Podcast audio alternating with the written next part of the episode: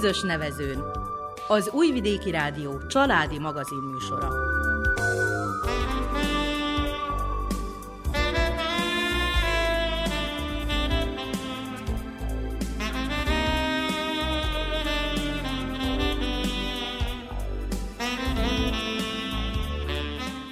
Tisztelettel köszöntjük a hallgatókat a mikrofonnál. Nánás Janikó és Miklós Csongor. A keverőasztalnál Olja Csipanov ügyeleteskedik, a zenét Verica Poljákovics válogatja.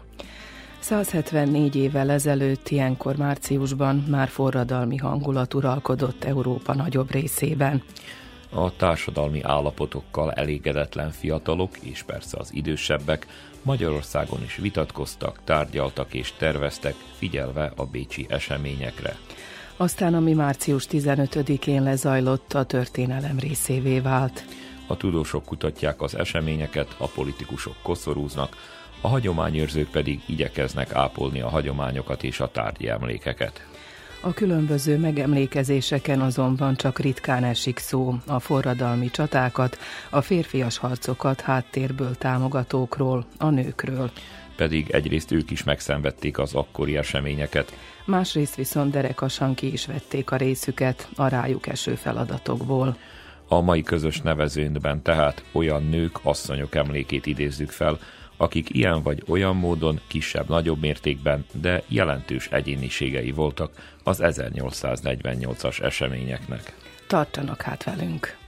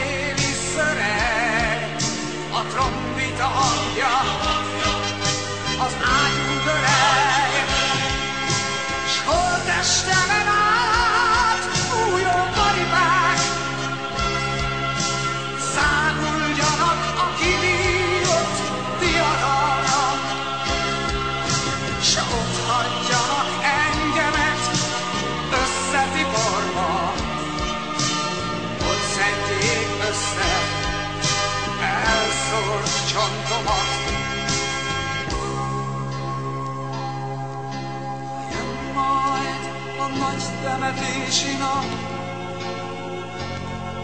hol ünnepélyes lassú gyászzenével, és fátyolos zászlók kíséretével. A hősöket egy közös sírnak adják,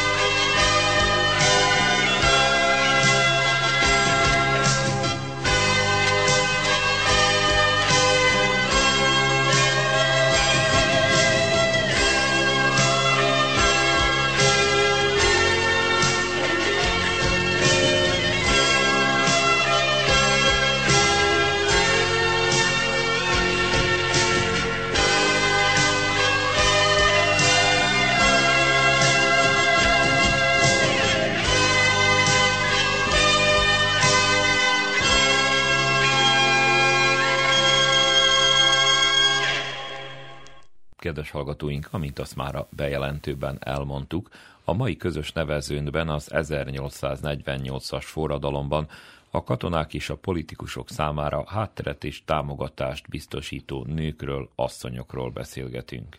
Abban egyetértenek a történészek és a kutatók, hogy a 19. században teljesen más volt a nők társadalmi szerepe. Nem csoda, ha a forradalmak kapcsán viszonylag keveset hallhatunk róluk. Azért mégis sokan vannak olyanok, akik megérdemlik a figyelmet. Tomik Nibró történész a katonáskodó Lepstük Máriát emeli ki, és a passzív ellenállást alkalmazó Zicsi család női tagjairól is beszél. Tudni kell, hogy ez még nem a női emancipáció kora. Tehát, hogyha azt nézzük, hogy Ferenc Józsefnek az édesanyja, aki gyakorlatilag megmondható volt az egész családban és a Habsburg birodalomban, amikor tárgyalásra került sor, akkor őt udvariasan, de határozottan arra kérték, hogy azt a termet hagyja el, mert most, a férfiak fognak beszélni. Van néhány olyan személy, aki részt vett a szabadságharcban is, talán a legismertebb név, aki puskát ragadott, ő Lépstük Mária, egy horvát származású hölgy, aki férfinak adta ki magát, és Károly néven vett részt már a Bécsi forradalomban is, és azt kell mondjam, hogy Magyarországon is a szabadságharc idején legjelentősebb csatákban részt vett. Most mondanám azt egyébként, hogy Branyiszkóba is, vagy Budavár bevételénél, ahol már főhadnagyi rangra lépett. Később egy tüzérrel házasodott össze, és sajnálatos módon nagyon szomorú élete volt, hiszen a férje később őt elhagyta, ő pedig a gyermekét várbörtönbe szülte meg, és későbbiekben egy festőhöz ment hozzá férhez, mosónőként dolgozott, és nagyon-nagyon-nagyon szerény, szegény körülmények között halt meg. Arról nem lehet tudni a motivációkról, hogy mi késztette, hogy ő... Ő egy ilyen típusú hölgy volt, aki ilyen lázadó típusú volt, és ez volt elsődlegesen, ami miatt ő részt vett. Tehát ő nagyon fiatal volt, 17-18 éves volt akkor, és magával sodorta a, a, őt a történelemnek a, a, a forgataga, és amikor már belépett, akkor onnantól kezdve nagyon hősiesen küzdött. Tehát férfiakat megszégyenítő módon mindig a csatasorba állt és későbbiekben, ami miatt fönnmaradt az ő neve, és most már az ő sírja, mint a mai napig látogatható. Puszka Jenő fedezte őt fel újra egy jó 50 évvel később, aki egy operettet, Mária főhadnagy címet adta neki, és ez egy igen népszerű operett volt. Onnantól kezdve kezdtek rá emlékezni, valamint a nők szerepe, ahogy a történelemben is változott, úgy a 48-as forradalom és szabadságharc kutatásában is Kezdetben kis szerepük volt, de tehát minden sikeres férfi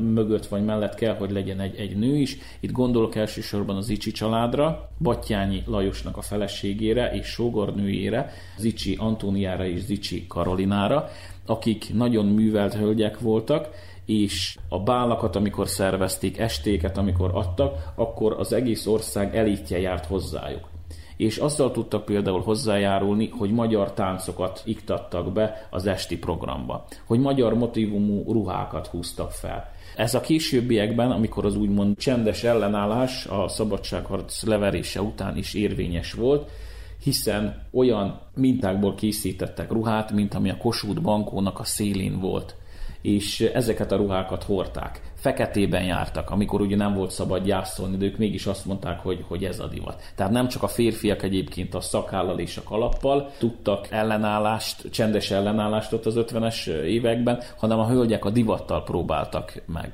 A fíréket is úgy próbálták egy kicsit irányítani, ez különösen igaz Battyányi Lajosra, hogy próbáljanak meg azt az eszmét képviselni, ami magyaros, ami, ami a magyaroknak fontos. Tehát ez, ez volt talán a legfontosabb szerepük, és hát a nyugodt családi háttér, mert az nélkül nincs semmi, ahogy mi otthon mondjuk, anya boldog, mindenki boldog, tehát itt is nagyon fontos egyébként az, hogy a nők voltak, nőknek is megvolt ugye maga szerepe az 1848-as forradalom és szabadságharcban.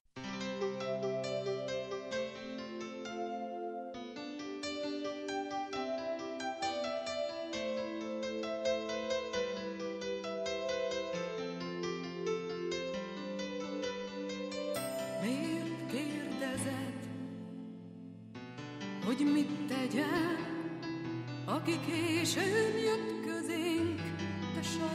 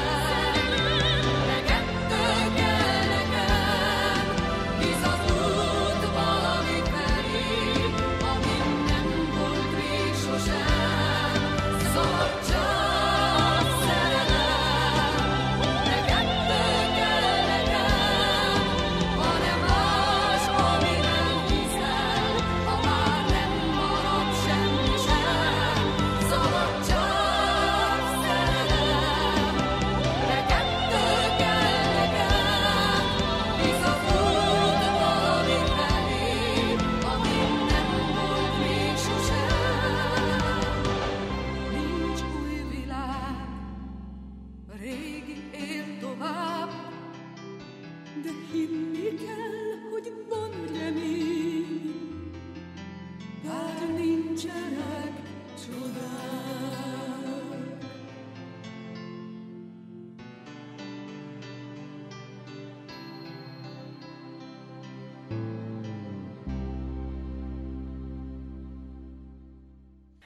Kedves hallgatóink, műsorunk folytatásában Nagy Tibor történész szól a témáról. Tőle most érdekességeket tudhatunk meg Szendrei Júliáról, és ő is kiemeli Lépstük Mária személyét. Egy-két nőt említek, aki valami oknál fogva legalábbis számomra érdekes és különleges, és valami úton, módon mély nyomot hagyott. Hát legalábbis bennem, lehet, hogy a kevésbé de ha nagy magyar nőkről van szó március 15-én, meg a 48-as, 49-es szabadságharca kapcsolatban, talán őket meg kellene említeni.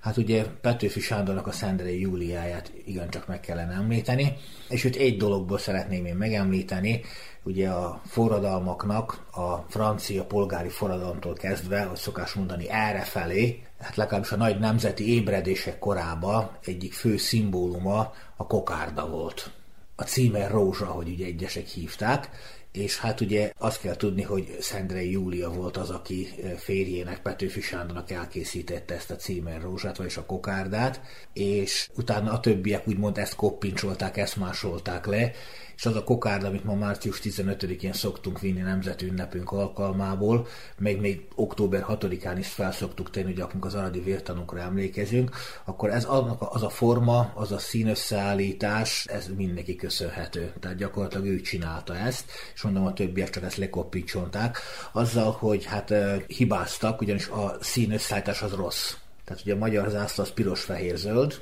azt kell tudni, hogy az olasz zászló is piros-fehér-zöld, csak ugye ottan függőlegesen, nem pedig horizontálisan állnak a zászlószínek, és ebből kifolyólag a kokárdát fordítva kellett volna összecsukni, tehát a két szálat fordítva kellett volna összecsukja Szendrei Júlia, és akkor zöld-fehér-piros lett volna, mert ez volna szabályos, mert ugye belülről indul a kokárda szín, ellentétben a zászlóval, úgyhogy gyakorlatilag mi az olasz kokárdát visszük a mai napig.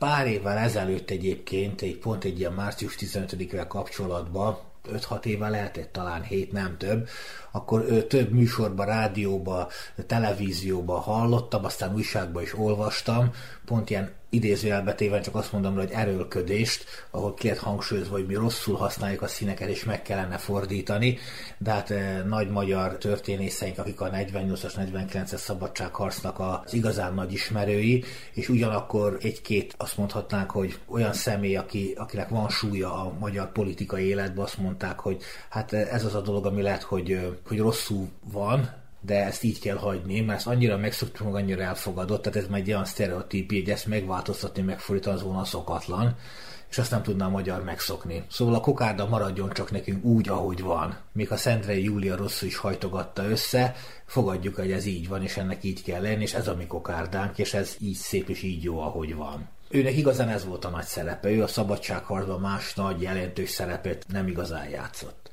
Aztán a nők közül megemlítenék még ilyet valószínűleg, hogy a nőjeink közül a 48-49-es szabadságharcban részvevő nők közül ő volt a legismertebb katonanő, Lepstük Mária. Számtalan kép van róla, fénykép is van róla. Ő egy igazi férfi alkat volt. Tehát már kinézetben is nagyon férfias volt. Nem hiába ő nem a kiszolgáló alakulatoknál, például az egészségügyi alakulatoknál akart szolgálni, vagy háttérszolgálatot vállalni, vagy hogy szokás mondani, gyolcsot tépni, mint a többi hölgyek, mert olyanok bizony voltak nagyon sokan, minden faluban megtalálhatjuk őket, és névtelenek ők, az elfeledett névtelen nők, ami nem azt jelenti, hogy az ő munkájuk kevésbé volt fontos, hisz ők főztek, ők mostak a honvédekre, sebesülteket, betegeket ápolták, tépést csináltak. És ez a háborúhoz mind kell, ez egy háborút nem lehet lefolytatni, pláne nem lehet megnyerni. Na de visszatérve Lepstük Máriához, ő a harcol alakulatoknál volt, ő harcolt, fizikailag végigharcolt a szabadságharcot, férhez is ment, gyermeket is szült egyébként, nagyon kegyetlenül bántak el vele az országok, a gyermekét elvették. Tehát őt úgy büntették, amit egy, ahogy egy, egy nőt a legkeményebben lehet szerintem büntetni, hogy gyerekét elvették tőle és bizony több év kellett, mire a kisgyerek vissza, a kisfiú fiú volt egyébként visszakerült édesanyjához. Hát kevés nők egyik, aki a szabadságharcban harcolt. Ugyanis hát nem volt női egység, abszolút nem volt női egység, még alegységek sem voltak nőiek. Ugye fogadjuk el, hogy az 1840-es 49-es szabadság, az a 19. század közepe. A 19. század közepébe azért még megvoltak azok a sztereotipikus formák, amelynek egy nőnek és egy férfiak is eleget kellett tennie. A sztereotípia a 19. század század közepén egy nő esetében, hogyha háborúról, forradalomról, vérrontásról van szó, akkor nem az, hogy ő harcol. A nő szerep az, hogy ő adja ezt a háttérmunkát, amit az előbb mondtam.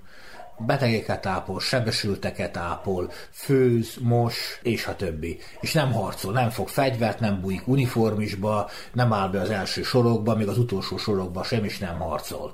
Tehát Lepstik Mária ebből a szempontból teljesen sztereotípia romboló volt gyakorlatilag, hisz ő, ő, hisz ő harcolt. Az összes többi nagyasszonyuk az mind a háttérbe húzódott. Ami még egyszer mondom, nem azt jelenti, hogy nem játszottak fontos szerepet, és nem kell őket ezért úgymond tisztelni és becsülni.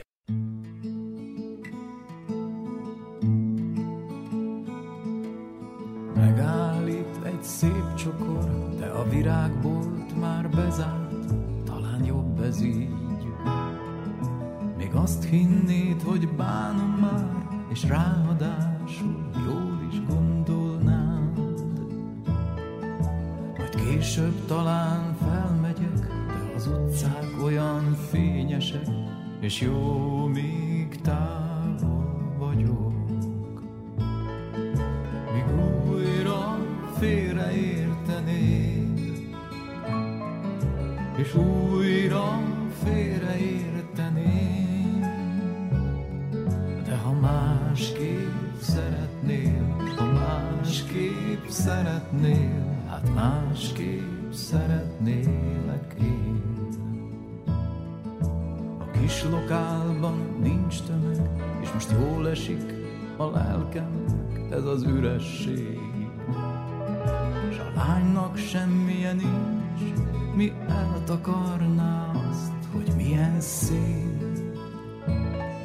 De a tekintetében ott maradt, hogy ő is máshol lenne boldogan, még küld egy bájos mosolyt. Csak újra félreértenéd, és újra félreértenéd. Ha másképp szeretnél, ha másképp szeretnél, másképp szeretnélek én.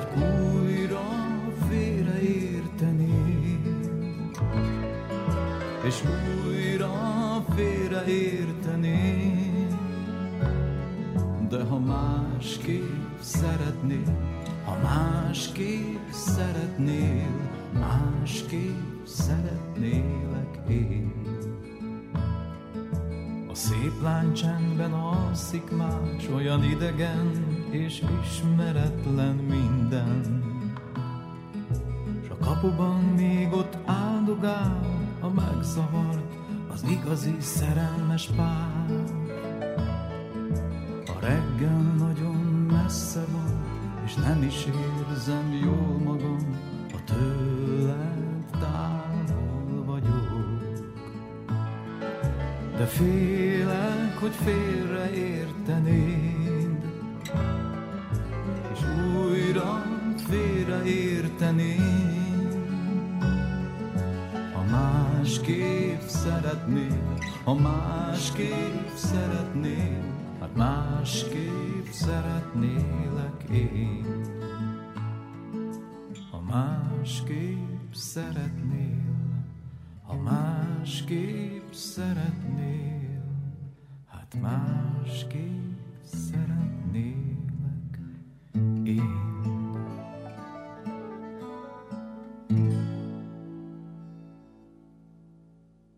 Damjanics Jánosné nagysága az érdekes módon nem azt jegyeztük meg, amit a szabadságharcban csinált, pedig ott is nagy dolgokat csinált férje mellett kiállva, hanem azt, amit a szabadságharc után, pláne férje és az aradi vértanúk kivégzése után csinált. Ő az az igazi háttér asszony volt a szabadságharc idején. A szabadságharc után viszont az, hogy az aradi vértanúknak olyan erős a mai napig a nimbusza és a tisztelete, az igazán neki köszönhető. Tehát ő mindent megtett azért, hogy férje férjei társai, akik ak- ak- akkor lettek elveszejtve, amikor férje ura, azok az emlékét a magyarság megőrizze és ő, végig, élete végéig gyakorlatilag erre tette fel az egész életét, hogy ezt ápolja. Ez olyan sikerrel tette, hogy lám 160-70 évvel a szabadságharc után, amikor október 6-a vannak az aradi vértanúkra emlékezünk, és ez egy, ez, ez, ez, egy, ez egy töretlen, hát nem azt mondom ünnep, mert nem ünnep, hanem egy emlékezési nap, aminek viszont a gyökerei mindenhez az asszonyhoz köthetők. Azt mondják, hogy Damjan is gyakorlatilag talán a legkeményebb tábornokunk volt, emberileg is, katonailag is, tegyük hozzá fizikailag is egy nagy darab tagba szakadt ember volt. Méltó párja volt neki felesége, aki hát ha testben nem is, de, de lélekben ugyanolyan magasságokat ért el, mint férje. Tehát ő évtizedekkel túlélte férjét. Túlélte a Bach korszakot az, hogy a kiegyezés utáni hatalmas köztiszteletnek örvendett, meg, meg megtisztelték, meg ahol ő megjelent, ott, ott gyakorlatilag azt kell mondani, hogy grófok, hercegek, bárok földig hajoltak előtte, no de addig az ki is kellett azt az időszakot bőtölni, és egyenes gerincel tette. Tehát gyakorlatilag egy példaképe volt, és az is akart lenni egyébként a nőknek, hogy hogy kell ezt az időszakot átvészelni, amikor a férjeink nincsenek, mert meghaltak, mert börtönben vannak, vagy mert számműzetésben vannak. Egy nagyon erős egyéniség volt egyébként, tehát minden szempontból azt mondom, hogy Damjanicsnak tökéletes női mása volt. Tehát én szerintem Damjanics János honvéd táborok jobb feleségét, tökéletesebb asszonyt nem tudott volna választani, és most ebből a házasságból gyermek nem született, tehát így ez nem vivődött tovább, ez a, ez a rendkívül erős jellem, céltudatosság, akarat, de ugyanakkor alázat is, alázat a nemzet a haza iránt, ami egyébként Damjanics Jánost is jellemezte, meg mondom feleségét is.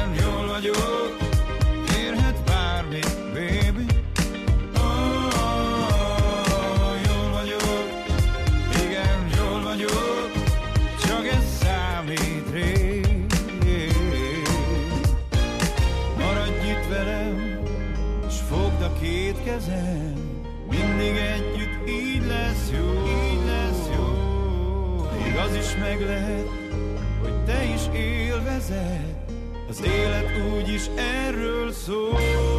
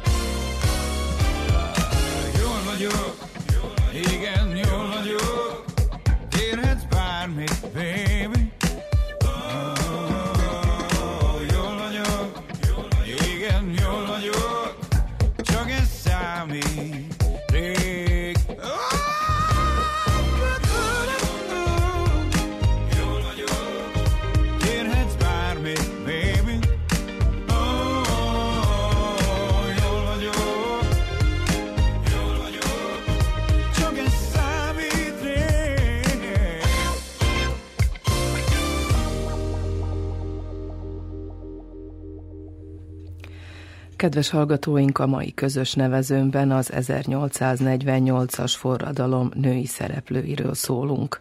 Továbbra is Nagy Tibor történésszel beszélgetünk, aki először Laborfalvi Rózát említi. Laborfalvi Róza Jókainak a, a múzsája. A szabadságharc elején, ott, ott a március eseményekben ő a lánglelkű nő volt de aztán azon túl nem említhetnénk. Igen, ő színésznőként nagyot fog alakítani, jókai feleségeként és társaként nagyot fog alakítani, de a szabadságharcba Laborfalvi Róza nem az a Laborfalvi Róza, akire mi úgy emlékezünk, mint Laborfalvi Rózára, nagy színészre és jókai nagy társára. Teljesen háttérbe húzódó inkább én azt mondanám, ha bár vannak neki is ugye fellobbanásai, ő is ott van a márciusi eseményekben, ő is támogatja márciusi fiakat, ő is egyetért a forradalommal, színésznői képességeit maximálisan kihasználja és kidomborítja, de igazán azt kell mondani, hogy a és ez lehet, hogy csak az én véleményem, és lehet, hogy ebben magamra maradok, de a szabadságharc legnagyobb női figurája az egy allegórikus figura ami gyakorlatilag több ezer, több tízezer asszonyból van összegyúrva. Ezek azok az asszonyok, akik végig ott álltak a háttérbe, ott álltak úgyis, mint édesanyák, akik honvédeket, nemzetőröket és huszárokat adtak a hazának, ott álltak úgy is, mint feleségek, akik a férjeiket adták, ott álltak úgy, mint ö, édes testvérek, akik a testvériket küldték a harcba, ott álltak úgy, mint nők, akik tudtak örülni és buslakodni a, a, a katonáinkkal, örültek, amikor győztek, buslakodtak, amikor elbuktak, főztek rájuk, mostak rájuk, ápolták sebesültjeiket, tépéseket, kötéseket készítettek, dolgoztak a kezdetleges, elsődleges magyar katonai kórházakba, nem lettek belőlük hősök, nem lettek belőlük orvosok, nem lettek belőlük ö, mártírok, de nélkülük a szabadságharcot nem lehetett volna úgy megvívni, ahogy megvívtuk. Az a másfél év nélkülük nem lett volna másfél év az ő munkájuk megkeretetlen és nélkülözhetetlen. Ez a háttér, az a csendes háttérmunka, mint a, a politikában a szürke eminenciás, aki háttérben van, nevét nem tudjuk, arcát sem nagyon látjuk, de gyakorlatilag minden szállat mozgat. Azért mondom, hogy szerintem a 48-as, 49-es szabadságharcnak egy ilyen allegorikus női figurája van, akit nem lehet megnevezni, aki lehet eh, Erzsébet is, meg Júlia is, meg eh, Mária is, meg Teréz is, lehet idős és fiatal, hosszú és rövid hajú, szőkevörös barna, de magyar, és a magyar érzületébe a férfi társadalmat támogatja, és ott van, mint erős háttér. Ezek azok a nők, akik ezeket a férfiakat hazavárták a bukott szabadságharc után, hazavárták a, a börtön után, a 6, 7, 8, 10, 12 éves börtönévek után, akik közben nevelték a gyermekeket, rendezték a házat, a háztáit, egyes esetekben egész birtokokat irányítottak, mert netántán nemes asszonyok is voltak köztük, vagy jómódú, gazdag parasztasszonyok, akik ugye férjük nélkül talpon kellett, hogy tartsák a, a gazdaságot, és haza kellett, hogy várják a férjüket, vagy ha a férjük nem jött, mert, mert eltűnt valahol, akkor fel kellett, hogy neveljék a fiút, akik utána ezeket a birtokokat irányították, akik gyakorlatilag az adott családot, a család nevét fenntartották számomra igazán ezek a névtelen asszonyok a 48-as, 49-es szabadságharc nagy hősei. És ugye még ami talán szomorú, meg ami a sors fintora, hogy régi temetőkbe járva sűrű lehet látni vagy igazi régi temetőkbe, olvasva obeliszkeken, sírköveken, fejfákon feliratokat, ahol áll az illető neve, élt ettől eddig, és akkor meg van említve, hogy a szabadságharcban nemzetőr volt, a szabadságharcban honvéd volt, a szabadságharcban huszár volt, és az ő feleségük fejfáján vagy sírkövén nem áll ez nem áll az a jelző, vagy valamilyen jelző, ami jelezné, hogy ő mit tett a szabadságharcért, pedig szinte biztos, hogy ennek a nőknek a többsége legalább olyan nagy dolgokat tett a szabadságharcért. Így március 8-a táján, és ugyanakkor március 15-e ídusán azt mondom, hogy ennyivel tartozunk a nőknek, hogy elmondjuk, hogy itt méltatlanul elfelejtettük és háttérbe szorítottuk őket, de azt mondanám, hogy történészként, hogyha valaki ezt el is kezdenék kutatni, igazán nagy egyéniségeket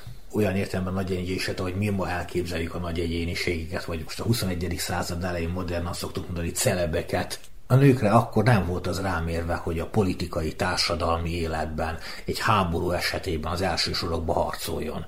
Szigorúan, nagyon szigorúan ő neki a háttérszolgálat volt, az ismeretlen, jellegtelen, de mégis annyira fontos háttérszolgálat. Először az előbb mondtam, hogy legis legelején mondtam beszélgetésnek, hogy a nők abban a korban, tehát a 19. század közepén megvannak a sztereotípiák. Megvan egy férfi, milyen attribútumokkal kell, hogy rendelkezzen, és hol kell, hogy helytálljon, és hol kell, hogy eleget tegyen. Ugyanígy megvan a nőkre is. Ő neki, ő neki teljesen más dolgot szánt az adott társadalom. Nem csak Magyarországon tegyük hozzá. Akár a legmodernabb, a kor legmodernabb, úgymond legfejlettebb társadalom az angol társadalom. Ott is, ha megnézzük a nőknek a szerepe, hajszál pontosan ugyanaz.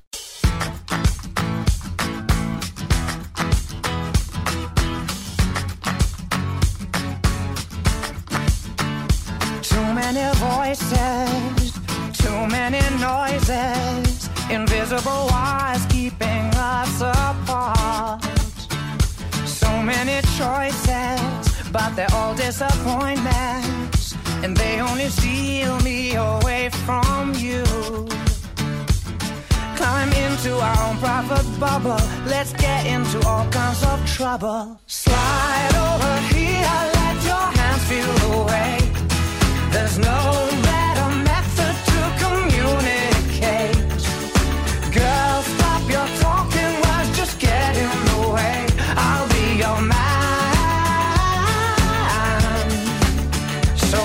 come over from the end of the sofa.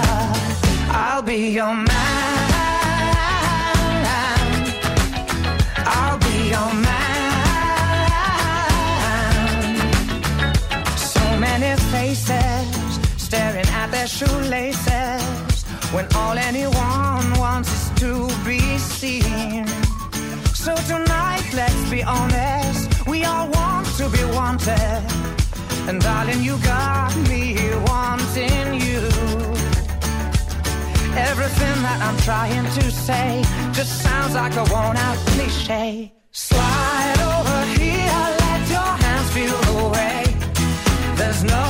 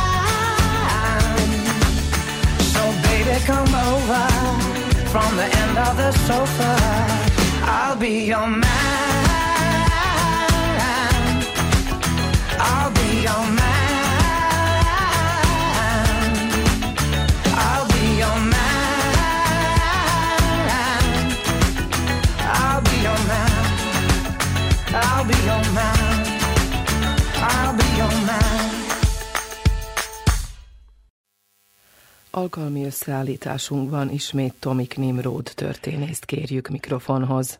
Most az óvoda és kórház alapító nőkről, asszonyokról szólunk, akiknek a tevékenysége rendkívül jelentős volt abban az időszakban. Teleki Blankát tudjuk még kiemelni, Bányai Júliát tudjuk még kiemelni, és itt arra gondolok, hogy óvodákat hoztak létre, kisdedóvókat hoztak létre, és később a gyermekek nevelésben is részt vállaltak, ami még fontos például, hogy Vasvári Pál is egyik előadója volt történészként, vagy történelmet tanított azokban az iskolákban, amelyet az imént említett hölgyek karoltak fel. És ha már tanár, akkor ki, milyen tanártól tanuljunk? Egy magyar érzelmű tanártól tanuljunk. Megjegyzem egyébként nem is olyan régen Vasváriról is olvastam, hogy ruszin származású volt, és hát nagyon boldogan újságoltam el itt a szomszéd faluban, Zentabunorasson, ahol van egy ruszin közösség, hogy érezzék ők is magukénak 48-at. Megjegyzem egyébként, hogy a ruszin közösség volt az, aki a magyar történelem során a magyarok mellett az végsőkig kitartott, akár 48-49, akár az első, vagy akár a második világháború tekintetében. Tehát a nők is keresték a helyüket, hogy hogyan tudnak segíteni, és a nevelésen kívül és a divaton kívül, ha Kossuth Zsuzsát említjük, akkor pedig a sebesültek gyógyítása, kórházak létrehozása is annak megszervezése volt talán a legfontosabb feladat. Tehát már a forradalom idején? Bár a forradalom idején, igen. Tehát nagyon fontos volt egyrészt a hadseregnek a megszervezése, ami javarészt ugye Battyányira, később utána az egyik vagy a másik hadügyminiszterre tartozott, de nagyon fontos volt az, hogy a csatákban megsebesült személyeket is el tudják látni, amennyire csak lehet. Egyrészt ez, ez nagyon komoly szervezés, ez minden a mai napig is, hogyha arra gondolunk, hogy, hogy egy kórháznak a fölépítése, de mindezre csak hónapok álltak rendelkezésre, épületek hiányában egy-egy kastély tudtak, egy-egy nagyobb épületet tudtak eh, berendezni, úgymond eh, hadikórházként. Utánpótlásra volt szükségük, ruhákra volt szükségük, ezeket a ruhákat amennyire csak lehetett ugye mosni kellett, tehát ezekbe a dolgokba tudtak még a nők részt venni, és ennek elévülhetetlen érdemei vannak Kossuth Zsuzsának is. Említsük akkor még meg ezeket az ismert költő feleségeket, tehát Szendere Júliát többször megemlítsük, amikor március 15-éről, illetve Petőfiről van szó ott vannak, akik hát nem tartják olyan szimpatikusnak, vannak, akik szimpatikusnak tartják, de viszont kétségtelenül ott volt Petőfi mellett. Igen, valószínű, hogy az ő megítélése az özvegyi fátyol viszonylag gyorsan eldobásra került mint ahogy ugye, ugye a Petőfi a versében is írja. Tehát valószínű, hogy ez lehetett a, az a kiváltó ok, ami miatt egy kicsit megosztó személyiség, Szendré Júlia, de említhetnék egy hölgyet, akiről ritkán beszélünk, hogy Csernovics Emília, ő a zaradi vértanú Damjanics Jánosnak a felesége. És ő volt az, mondhatjuk, aki a legtöbbet tette, hogy az aradiakról ne feledkezzünk meg. Ő volt az, aki a meglévő ruhájait, a meglévő levelezéseit a történészeknek, illetve hát egy múzeumnak ajánlotta fel, és ez volt az egésznek a bázisa. Tehát az, hogy most emlékezzünk, legyen kiről megemlékeznünk, hogy adataink legyenek hozzá. Csernovics Emilia volt az, aki, aki, aki nagyon sokat tett, és ő ápolta az Aradi 13-nak és az emlékét hosszú évtizedeken keresztül. Ő emlékeim szerint 50 évig élt gyászban, és ő később ő nem is ment férhez. Nagyon nagy szerelem volt Damjanis János és Csernovics Emília között. Tehát öröm volt visszaolvasni azokat a leveleket, amiket egymásnak írtak, és ki gondolna, hogy ez a robosztus termetű katona ember, aki senki ellenségtől se, Istentől se embertől nem félt, mégis milyen gyönyörű leveleket írt a feleségének. Már mindketten egy kicsit benne voltak a korban, amikor összekerültek. Ha mai divatot nézzük, akkor nem, mert 40 év környékén voltak mindketten de ez egy csodálatos szerelem volt, és Damjanics János az utolsó éjszakáján egy imát is írt, egy fohászt is írt feleségének, amit ajánlok mindenkinek egyébként, hogy, hogy olvasson el, és akkor megláthatjuk azt, hogy 170 évvel ezelőtt milyen is volt a szerelem, és milyen volt az egymás iránti tisztelet, amit férfi-nő és nő is férfi között létre tudott jönni. Én úgy gondolom, hogy ezeket az írásokat érdemes olvasni, itt nagyon művelt emberekről van szó, még hogy a katona emberekről is beszélgettünk, itt javarészt mindenki képzett, vagy mérnök ember, vagy bármi hadászati iskolát fejezett. Több nyelven beszélő emberekről van szó, mindannyian a német mellett a saját nyelvüket, de azokon a területeken az osztrák-magyar monarchiában egy kicsit mindenki tudott románul, egy kicsit mindenki tudott horvátul vagy, vagy, vagy szerbül, meg magyarul is, is lehet, hogy szlovákul is. Nem beszél, hogy a világnyelveket egyébként, a franciát és az angolt mindenki egyébként, aki vezető katonai pozícióban volt, beszélte. És jó visszaolvasni ezeket a visszaemlékezéseket, jó visszaolvasni ezeket a verseket, ezeket, a, ezeket az egymás iránti aggódásokat. De ez igaz egyébként, hogy azt nézzük Kisernőre is, és ajánlom mindenkinek a figyelmébe, aki teheti, olvassa el ezeket a verseket, és egy kicsit lassítson le, és egy kicsit értékelje újra ezeket az eseményeket. Loving you is killing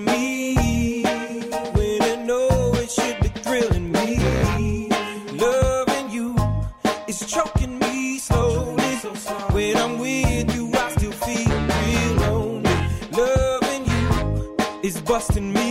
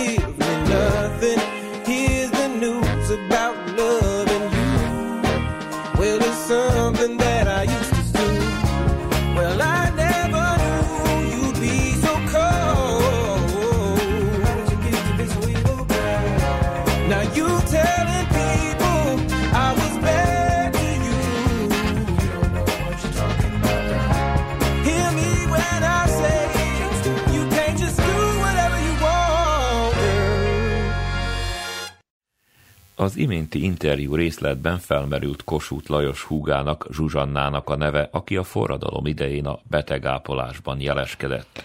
Róla Battyányi Bosznai Amarilla készített összeállítást az 50 elszánt magyar nő című könyv alapján. A 19. században a kórházak egészen másként néztek ki, mint manapság. Főként szegény, magányos emberek kényszerültek ezekbe az intézményekbe, akikről nem gondoskodott a családjuk. A szabadságharc idején azonban minden a feje tetejére állt. Hirtelen rengeteg fiatal férfi sebesült meg, és nem volt a közelükben családtag, aki ápolta volna őket. A meglévő kórházak akkori nevükön ispotályok sem álltak készen a feladatra. Magyarország első főápoló nőjére, a frissen kinevezett Kossuth Zsuzsannára tehát óriási munka várt. Zsuzsanna nem volt sem orvos, sem ápolónő, viszont helyén volt az esze és a szíve. Egész életében a szívén viselte a szegények és a betegek sorsát. Alig múlt 14, amikor Magyarországon kitört a kolera járvány, és Kossuth, aki járványügyi biztosként dolgozott, magával vitte testvérét, hogy segítsen a munkában. és Zsuzsanna kiváló munkaerőnek bizonyult. Iratokat másolt és rendezett, kivonatokat készített az érkező levelekből, hogy időt takarítson meg a bátyjának. Örömmel osztott ételt és ruhát a betegeknek. Kossuth tehát pontosan tudta, húga mindent meg fog tenni azért, hogy segítsen a szabadságharcban megsebesült katonákon. Zsuzsanna mindenkinek segített. Nem tett különbséget magyar, osztrák és orosz katona között. Mindenkinek egyformán segített. A szabadságharc leverése után börtönbe zárták és hazaárulással vádolták. Hiába bizonygatta, hogy ő csak a kötelességét végezte. Akkor engedték csak szabadon, amikor osztrák tisztek is felszólaltak a védelmében, és elmondták, nélküle nem maradtunk volna életben. Ennek az asszonynak köszönhetjük az életünket. Zsuzsanna épp a legjobbkor kapta a feladatot, mert hiába úszott az egész ország örömmámorban a győztes harcok miatt, ő mégis szomorú volt. Szeretett férjét elveszítette a csatatéren, özvegyen maradt három pici gyermekével. Ám úgy döntött, a búskomorság helyett a munkát választja. Testvére ugyanis nem kisebb feladattal bízta meg, mint hogy alapítson kórházakat a sebesült katonák részére. Gyermekeit az édesanyjára bízta, ő pedig útnak indult. Napi 18 órát dolgozott, és egy kényelmetlen szekérren zögykölődve bejárta egész Magyarországot. Fantasztikus munkát végzett. Három hónap alatt 72 kórházat alapított. Modern, tiszta és jól felszerelt intézményeket, melyekben külön szobába kerültek a sebesültek és a fertőző betegek, és ahol altatásban végezték a műtéteket. Ám nem csak szervezési feladatokat látott el. Tisztában volt azzal, hogy a felépüléshez a lélek gyógyulása is fontos, ezért leült a betegágyak mellé, beszélgetett a sebesültekkel, vigasztalta őket, fogta a kezüket a fájdalmas beavatkozások alatt. Mivel egyre több segítő kézre volt szüksége a kórházakban, Zsuzsanna felhívást tett közzé a Pesti Hírlapban. Arra kérte a magyar nőket, hogy jelentkezzenek önkéntesnek. Ha pedig van olyan kendőjük, terítőjük, lepedőjük, amit nélkülözni tudnak, vigyék magukkal, hogy abból kötszert készíthessenek. A felhívásra asszonyok tömegei indultak el a kórházakba. Az önkéntes nővérhálózatnak rengeteg katona köszönhette az életét. Világszerte az angol ápolónőt Florence Nightingale-t tartják az első katonai kórház megalapítójának, aki éjszakánként lámpással a kezében járta a sötét kórtermeket, hogy ellenőrizze betegei állapotát. Zsuzsanna azonban négy évvel megelőzte híres kortársát. Ám míg Florence a háború után is folytathatta munkáját, Kossuth Zsuzsanna menekülni kényszerült a hazájából. 32 éves korában tüdőbajban halt meg Amerikában.